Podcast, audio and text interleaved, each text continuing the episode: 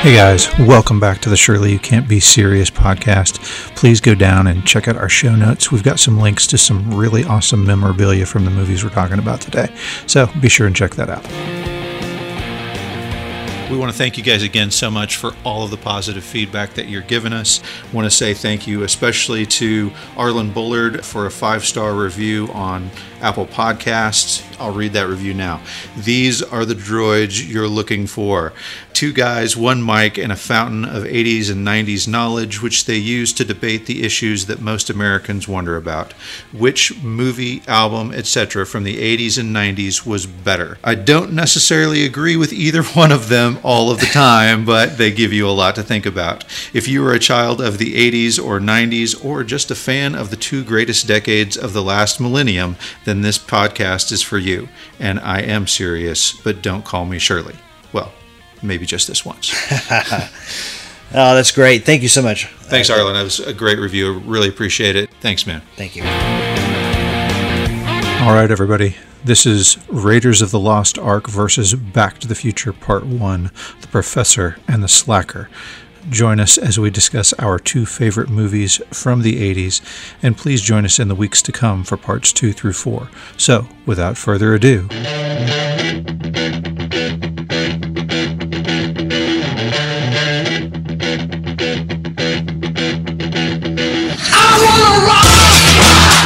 Hello, everybody, and welcome to the Surely You Can't Be Serious podcast, discussing and debating the iconic and the forgotten of 80s and 90s pop culture with your co hosts, James D. Graves and Jason Colvin.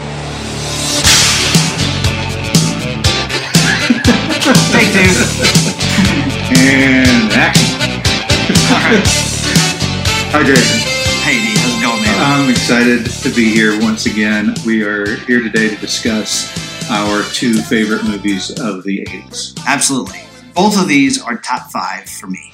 Um, both of these are, yeah, probably even top three for me. Yeah, I've been waiting 35 years to really get into and talk about these two movies. Have we said the name of the movies yet? No, no, no, no. Oh, gosh, that's that's an important part, right? Okay, so we're here to talk about Raiders of the Lost Ark. Raiders of the Lost Ark and Back to the Future. They are both mega hits from the 80s. I think they'll probably be on anybody's top 10 list who was alive at that time. And one of them is Jason's favorite, and one of them is my favorite.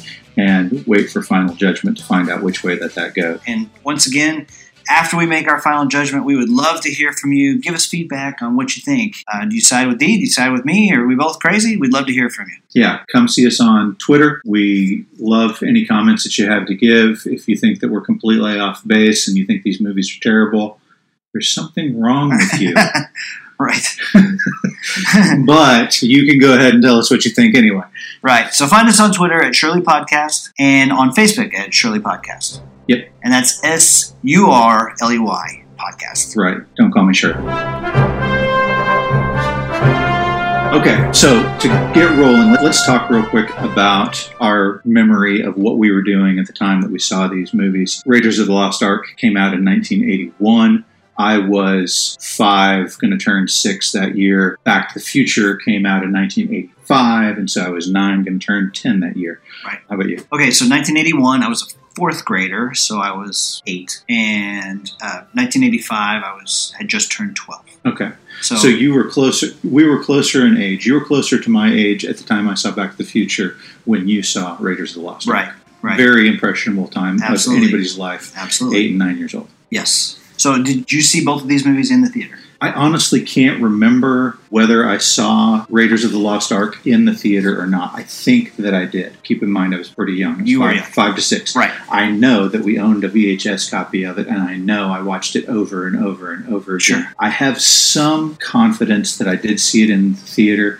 It was my dad's favorite movie of that time period, for sure. Okay, okay. I absolutely saw both of these movies in the theater multiple times. The first time I saw Raiders, I have a very clear recollection of that viewing. You want to get into it? I'm- all yeah. right. Tell me what happened. So I, I saw it. There's a little twoplex in Tulsa, Oklahoma at 51st and Harvard. It's called the Fox Theater. There's a little twoplex there. And I don't know why I remember it, but they had the, the video game Battle Zone out front. I remember that tank game. Anyway, my mom took me, and so I'm watching Raiders of the Lost Ark with my mother. And as I'm watching this, this is a life changing experience for me, right? Like Star Wars four years before, when I saw it in the theater, I came out the other side, I'm a different person. I'm like, Right. what, what the heck? Right. I'm, I'm a new man, right? Right. So I see Raiders, and I think, as I'm absorbing this movie, I'm thinking to myself, this is the greatest thing I've ever seen, right? Right. This is amazing. As it's escalating, the movie and the tension, the action is building, building, building. For me, it came to this point where Indy is fighting that German boxer around the plane. Right? Yeah. We all remember that Yeah. iconic scene, and they're fighting, and the guy's trying to shoot him, and Marion's got the machine gun, and she's killing Germans and blowing stuff up, and there's gas on the ground, and oh my gosh, what's going to happen? and here comes the plane and the propellers are coming right Mm-hmm. and as a fourth grader you can imagine i'm like holy smokes this guy's going to get chopped into fish bait right here on the big screen Mm-hmm. Yeah. and at that exact moment i'm like what in the world am i getting ready to see Yeah. my mom's hand goes over my eyes right and before i can remove it Uh, of course, I know now that they didn't really show anything, but at that moment, I'm like, what? What did, what did, what did I? Yeah. yeah. So, mom covered my eyes. Uh, Thanks, mom. Appreciate it. But So that's, I mean, that, that is crazy because that is also the one memory that I have. Different scene, but the same type of memory. And I'll just say, as a side note, one of my kids, when we were watching Batman versus Superman, there's a scene where Lois Lane's in the bathtub and Mm-hmm. Yes. we're all watching it together, and suddenly my nine year old was putting his hand over my eyes. I was like, what, what are you what are you thinking, dude? so my dad would always go see movies before he took me to see the movie right, even with a PG rating, which, by the way, it's insane that this movie got a PG rating. PG 13 didn't exist at the time. Right. And as it turns out, I- Indiana Jones and the Temple of Doom is what brought about, I mean, it was a major factor in PG 13 Sure. being a rating at all. right. Because this movie, in a lot of respects, is a horror movie. I mean, it's. Of course. You've seen Poltergeist. It's the same stuff going on at Right. the beginning of the movie and at the end of the movie. Right. And so, yes, it was that my dad had gone to see it to make sure about things before we went, and I was I was a super obedient kid, and so at the point that he says, "Don't look, Marion," um, my dad's like, "Cover your eyes," and I was like, Yeah. okay," and I covered my eyes, and I heard all the noise and the screaming. As I said, we had this on VHS for the rest of my life until I was like 17 years old.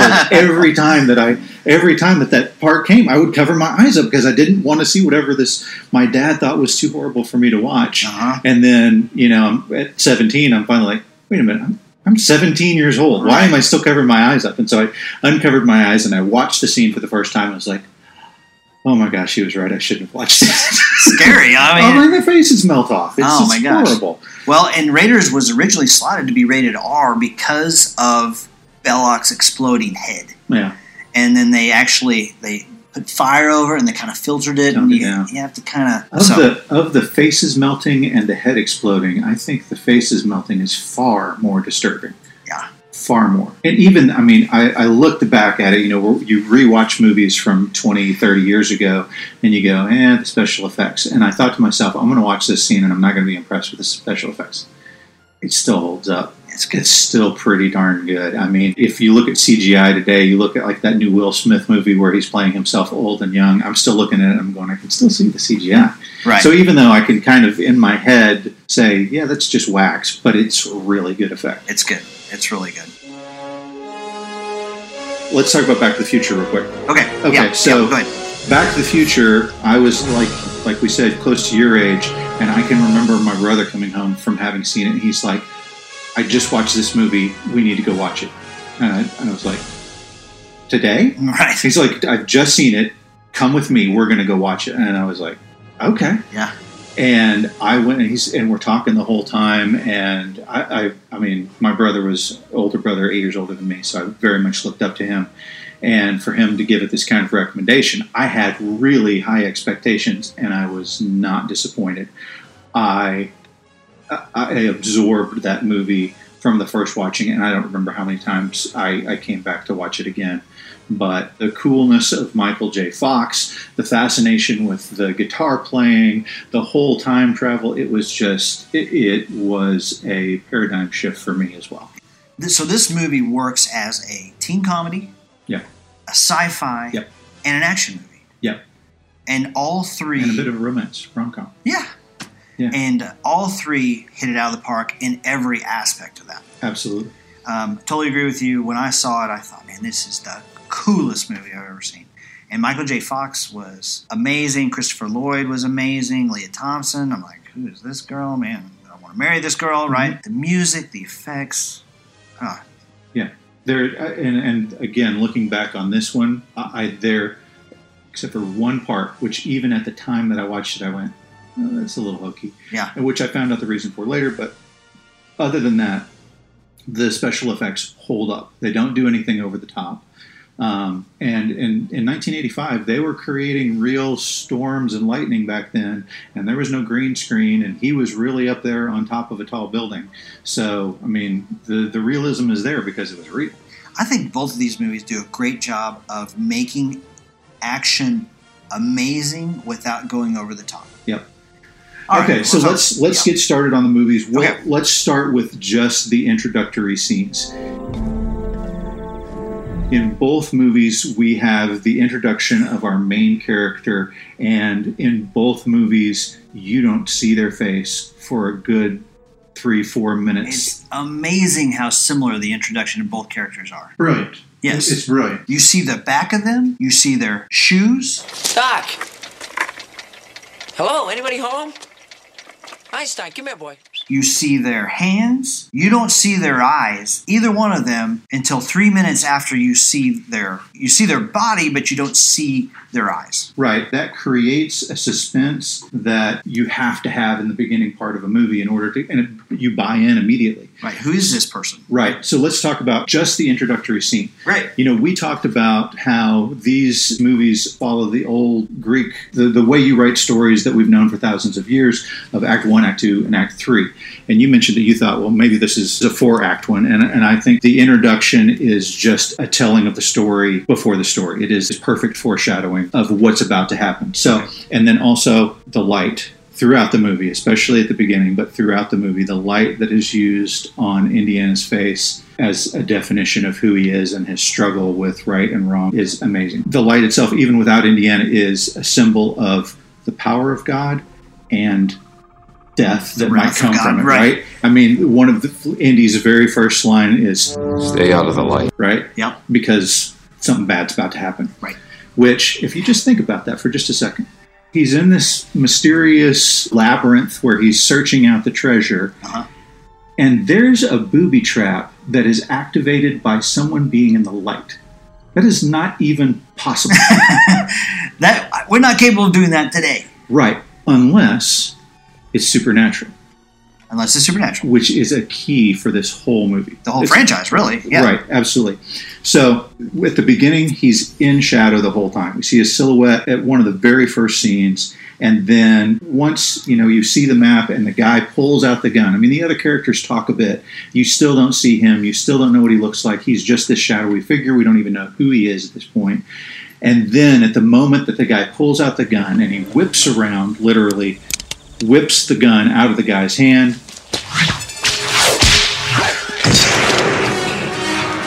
Let's back up even more. Okay. Yeah. One of the cool things that I always thought was really neat when I was a kid is the Paramount logo dissolves into a mountain at the very, very beginning of the movie. Yes, Right? yes. Okay.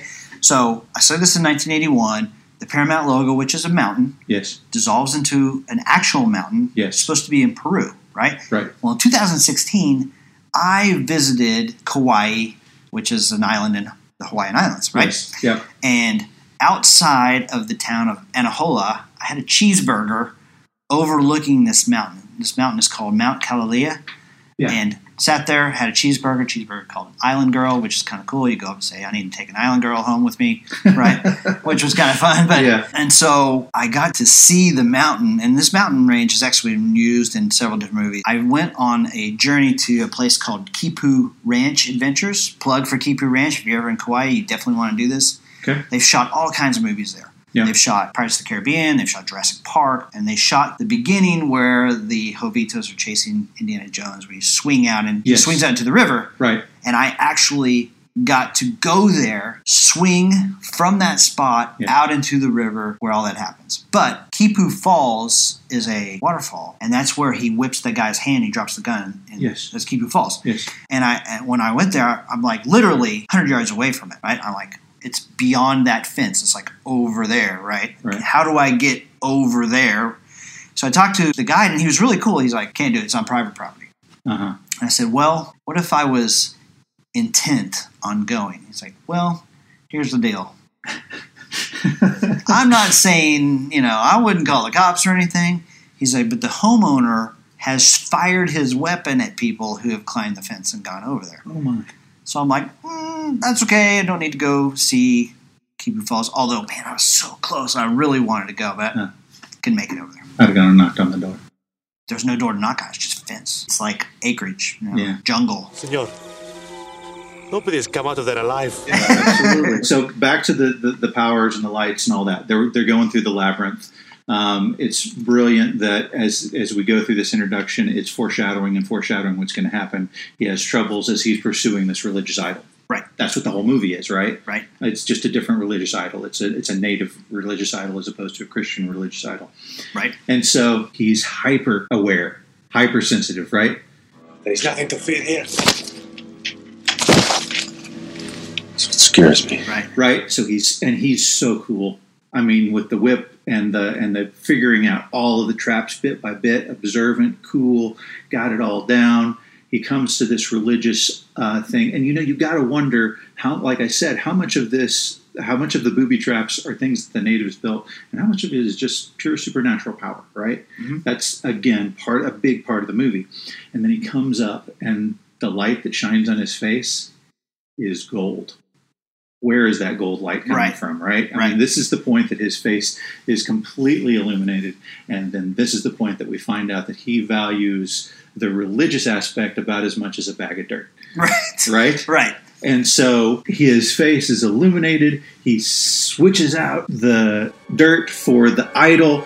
And there's this half second beat where he's still in the light. And then it is just at the moment that he turns and is completely in the darkness again that it begins to sink. And then all of a sudden, this cool James Bond of the 1930s esque, you know, hero becomes a bumbling, stumbling, dashing forward without care fool. Right. And that's the way it keeps going. And then he loses the treasure. And then he gets it back. Right. And then he loses it again. Right. And it it is all just foreshadow, foreshadow, foreshadow of what's to come in the movie. And it happens throughout the whole movie. Right. And then we're introduced to the villain, Belloc, Right. right there at the intro. And once again, you've got something that I, I am taking away. Dr. Jones. Again, we see there is nothing you can possess which I cannot take away. Right. That's right.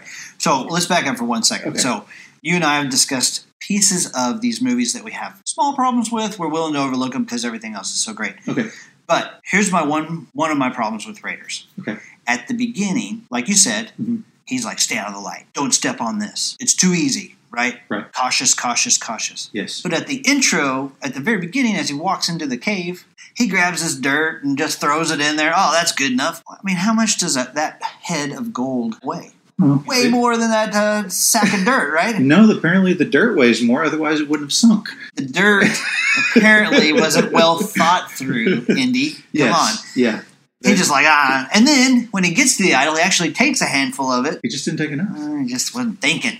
So he's good and he's. He's figuring it out as he goes. I don't know. I'm making this up as I go.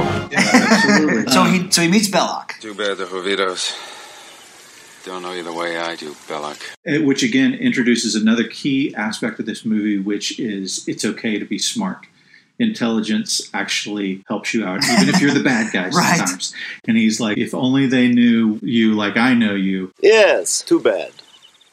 You could warn them. If only you spoke Jovitos. and he's absolutely right. Right. Belloc outthinks him several times in this movie. And so he ends up falling from this cool guy to a guy stumbling Running in front of for a his giant life. rock and bursting cobweb covered out of a cave and running as soon as the natives' backs are turned down this mountain, just almost like a Keystone Cop episode where they, they're all chasing the bad guy.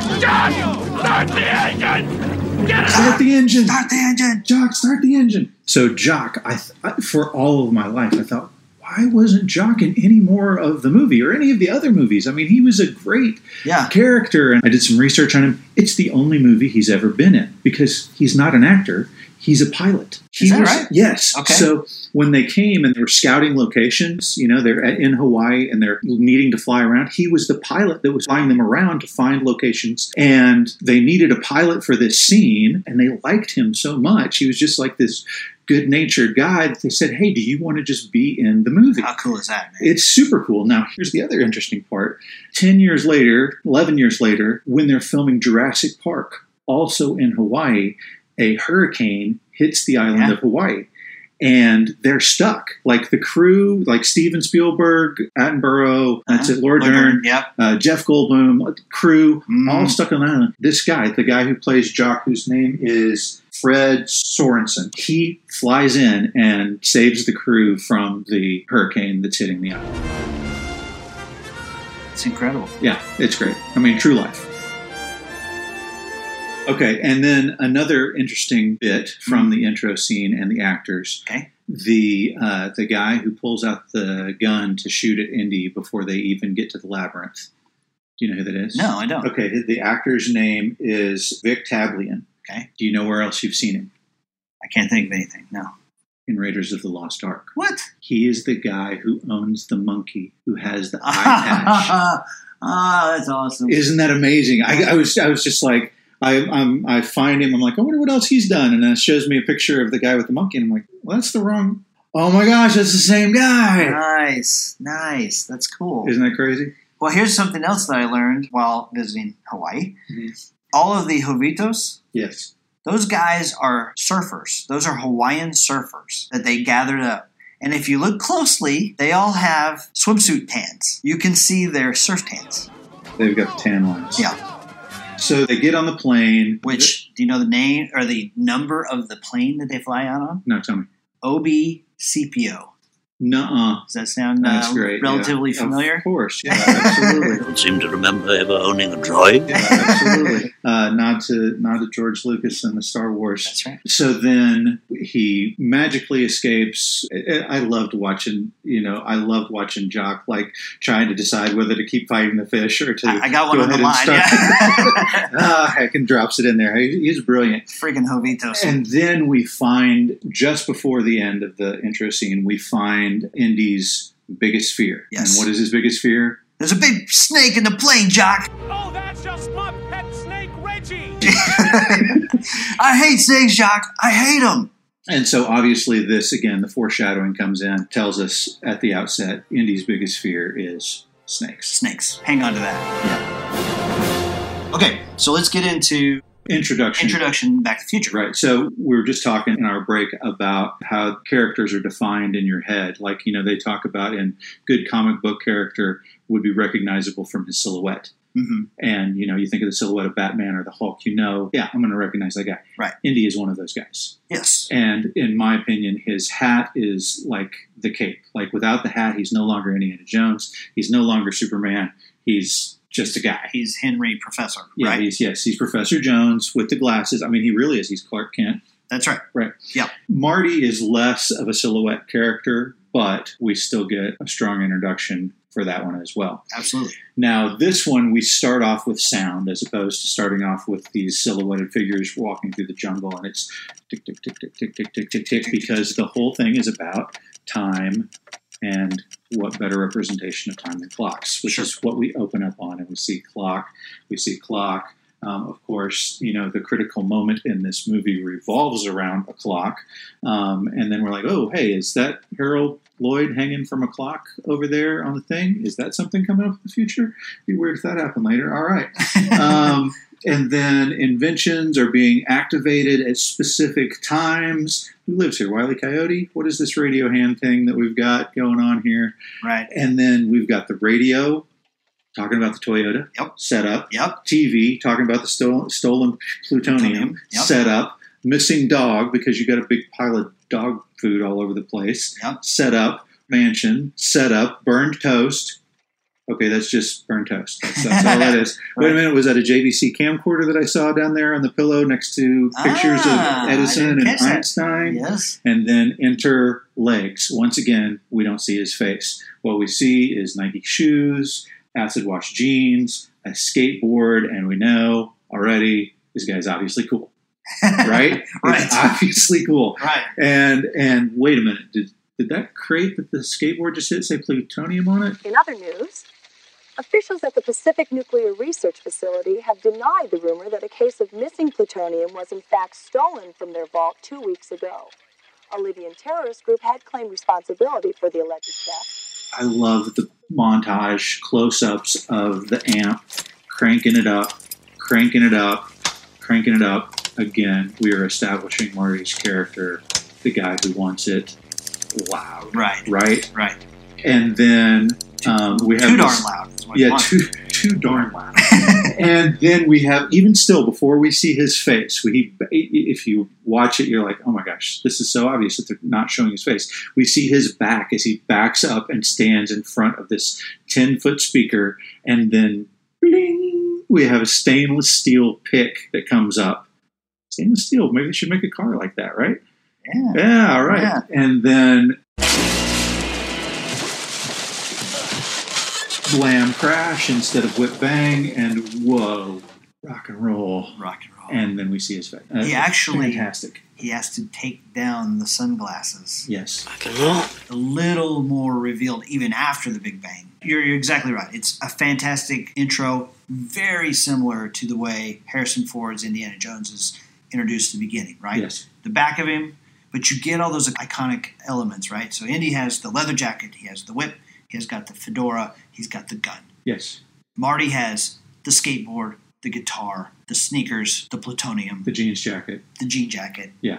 It's all set in the first And you Minute. to- you know who these characters are at the moment that you see their face. You're like, okay, I know this guy, and I like this guy. I know already. this guy and I like him already. And there's a good, you know, a great question for both of these guys: Are they good guys? Right. And- Absolutely. And what I think makes both of these movies great is that we don't know; they're just kind of relatable, right? Mhm. I mean, India. uh, w- When we look at some of Indy's history and see what some of the things that he does, we're like, he's kind of a crummy guy in certain situations, and obviously. Marty is a slacker. You've got a real attitude problem, McFly. You're a slacker. I mean, he wants to blame Doc for making him late for school, but I mean, he walked in there like three minutes before the clocks started going off. That's this is exactly not right. this is not Doc's fault for his weird experiment. Listen, there's no doubt that Indiana Jones makes some questionable moral choices throughout the movie Raiders, Right. but we love him anyway. Yes. Uh, I think that he's got a heart that he has to kind of find sometimes. Absolutely. And Marty is definitely a little bit rebellious, a little bit mischievous. But he's still he's scared of things. Like he's in the intro, we see cool, cool, cool, cool, cool, and then a bookshelf full of objects is falling on top of him, and all of a sudden it's Goofy again, and then he's this kid who's just late for school. Right, I, in both scenarios, didn't really think to myself, oh, this is a relatable character. right, I just went, I like this guy. right. Let's take it a step further. Harrison Ford is Indiana Jones. He's absolutely Indiana Jones. And we'll talk more about who almost was Indiana Jones or who was. Okay. We'll, we'll talk about that later. Yeah. Eric Stoltz is not Marty McFly. No. Michael J. Fox is Marty McFly. And I would argue that from the moment that he's blown back by the giant stereo Mhm. and he's covered with stuff Yes. and the phone rings and he's trying to stand up and his the guitar cord is keeping him down and he's trying it's funny. Absolutely. Watching him try to stand up and get to the phone, it's funny. Right So- off the bat he's funny. So, both movies, we have this strong, strong introductory scene that establishes who the character is, and they are both definitions of foreshadowing. It's a different type of foreshadowing. With Raiders of the Lost Ark, you have what some people call a prefiguration, where you have a short story that is Right. mirrors what the long story is going to be. Right. With Back to the Future, you have, se- as I mentioned, setup after setup after setup. This is all here's a little piece of something that you're going to see later on. That's right. And it's not, it doesn't tell the story of what's going to happen. It just says, here's something, and here's something, and here's something that all come into play in just a little bit.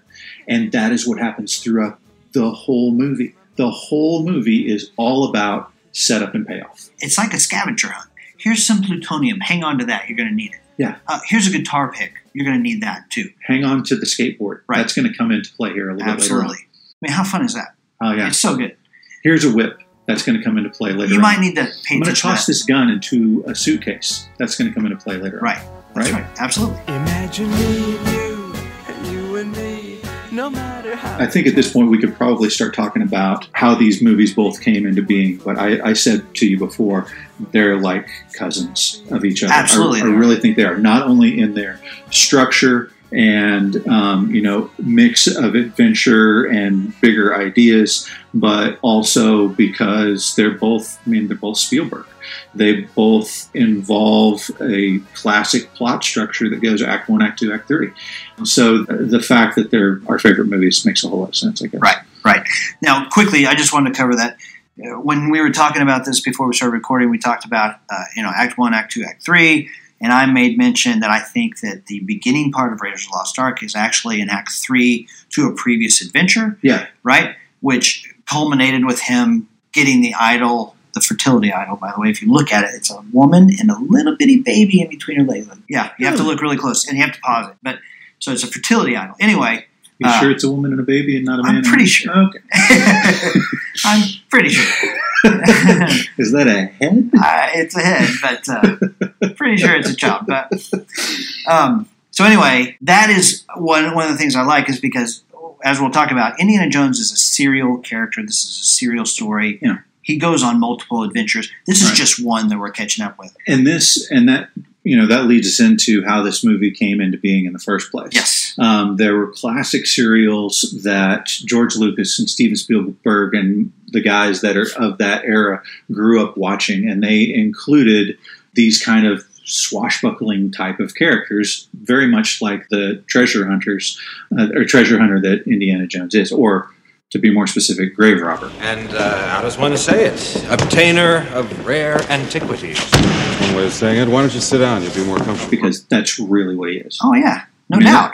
You, you, Raider was not a not a compliment. No, and he was stealing that idol from the Jovitos. Yes, again because he has absolutely no respect for the religious. That's right. That's right. So here's how Indiana Jones started. Okay, go ahead. I mean, the, the backstory on these two stories is, is really cool, I think.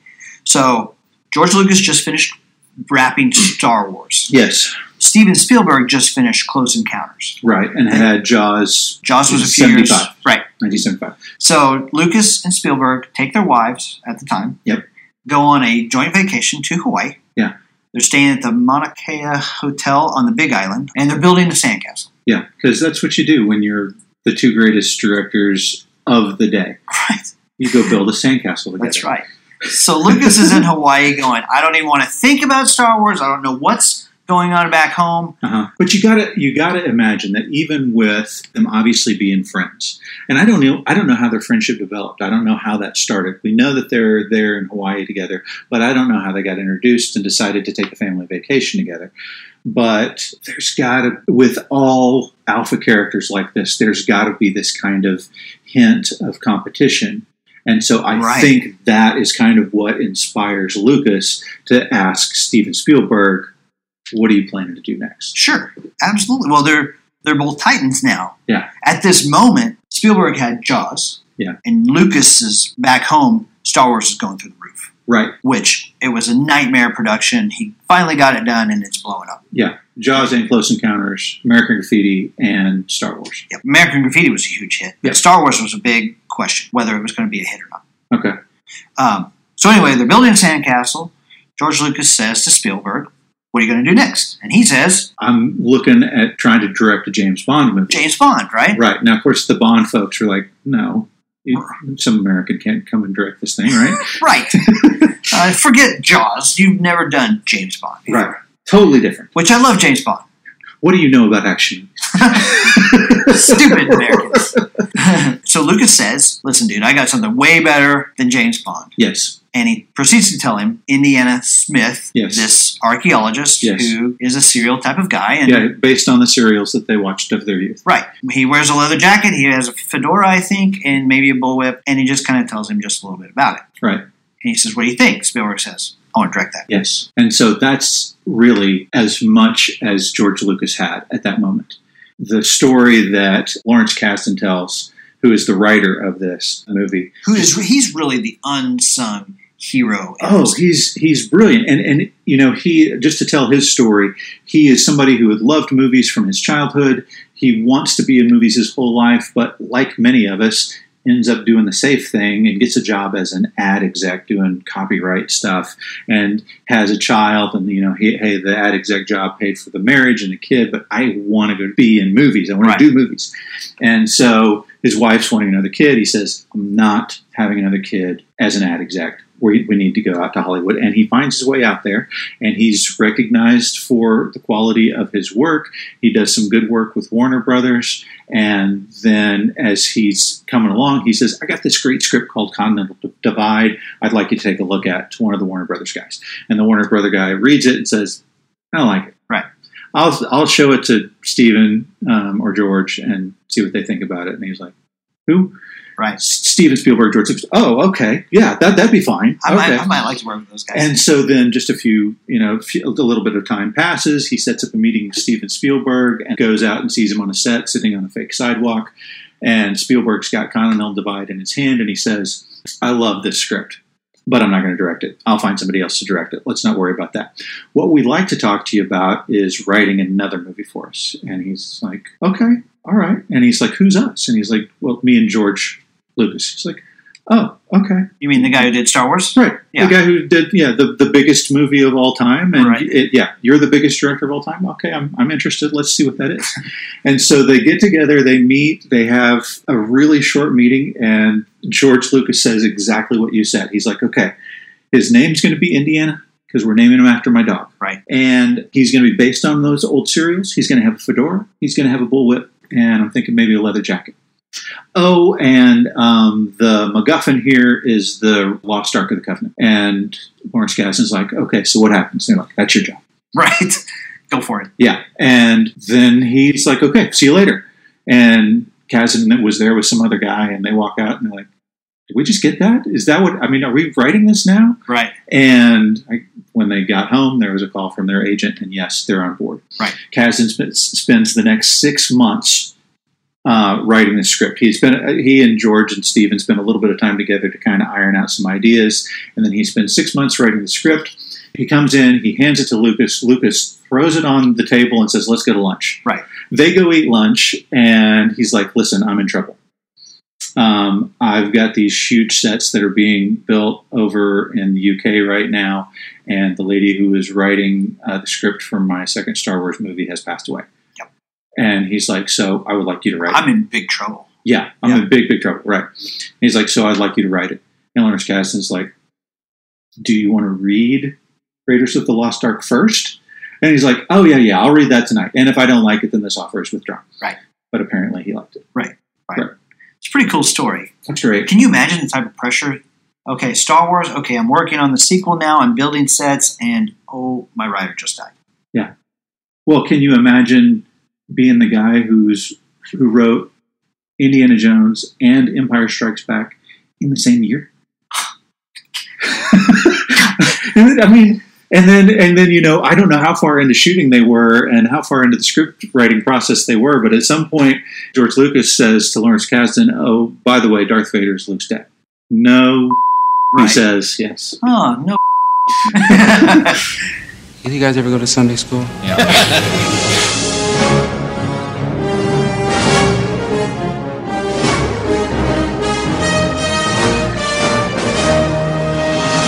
Great. That's the story of the beginning of Raiders. Let's talk about the beginning of Back to the Future. Okay, sounds so good. Back to the Future was directed by Bob Zemeckis, Robert Zemeckis, Mhm. and written by Bob Gale. Yes. Uh, Zemeckis obviously was involved in the writing process, but largely it was, it was Bob Gale who had done that. They had previously worked with uh, Spielberg on a movie called 1941, Mm-hmm. which was kind of a flop for Spielberg. I still think it's a decent movie, but just didn't have a lot of appeal. It, that's true. And he did a movie called Used Cars. Yes, Which- which, is one of my favorites. I mean, it's an unsung movie from the early '80s. It's I a love it. favorite. It's a cult favorite. Yeah. It wasn't like it did gangbusters at the box office. not at all, not at all. Now, The reason why they were able to do Back to the Future is this little sleeper hit in 1984 called Romancing the Stone. Oh yeah, *Romancing the Stone* was another great movie, and so so much inspired by Indiana Jones, right? No doubt. Again, you have this very anti-hero lead who's uh, got a tougher girl to protect. It's it's it's very Indiana Jones, but stands on its own for sure. I loved loved it. Need to watch it again. It's been Uh, too long. we- we're gonna have to cover Ra- *Romancing the Stone* at some point. Absolutely. So, but the script from the time of its inception Right.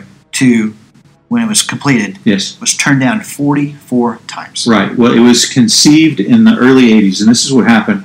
Bob Gale was going through some of his dad's old yearbooks, and he's looking through and he sees a picture of his dad, and it says class president on the bottom of it. And he's like, My dad was the class president. right. And his thought is, I mean, this is this kind of tells you his perspective. He's like, You guys know class presidents, they're all a-holes. He's like, Would I even have liked my dad if I had gone to high school with him? And that was the impetus for the whole script. That's it. Which is, I mean, and it continues through. Like it lasted they, they started pitching this thing in the early 80s. They started pitching this around the time that Raiders had come out and didn't get a green light on it until 84 Right. they had pitched it to all kinds of studios that rejected it because it wasn't raunchy enough, which is odd, you know. And I mean, you think about the movies of that time.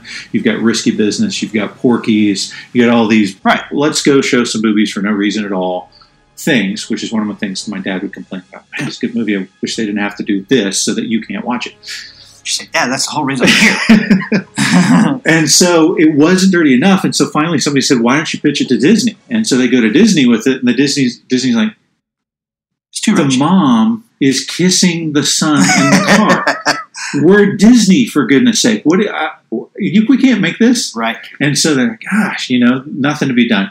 But they do Romancing the Stone, and Steven Spielberg kind of swings in uh, and and saves the day on this. He's like, let's let's make this happen. Actually, when Bob Gale brought that idea to Bob Zemeckis, Yeah. said, hey, my dad was class president, and I saw the yearbook, and I thought, would I even be friends with this guy Yeah. if I was there at the time? Yeah. And Bob Zemeckis' addition to that was, what if you found out that your mom was the town slut? Brilliant. Yes. So, join us next week for part two of the debate. Thank you so much for your support of the Surely You Can't Be Serious podcast. Don't forget, we also love to discuss these on social media. So, be sure to follow us at Shirley Podcast on Twitter, Shirley Podcast on Facebook, email us at shirleypodcast at gmail.com, or check out the Shirley You Can't Be Serious Podcast channel on YouTube. and as always, please hit the subscribe button now so that you never miss an episode of the Surely You Can't Be Serious podcast. By the way, Darth Vader is Luke's dad. No bleep, he Right. says. Yes. Oh, no bleep. All music, images, and movie clips are used for the purposes of commentary and education in conjunction with the Fair Use Agreement under the U.S. copyright law.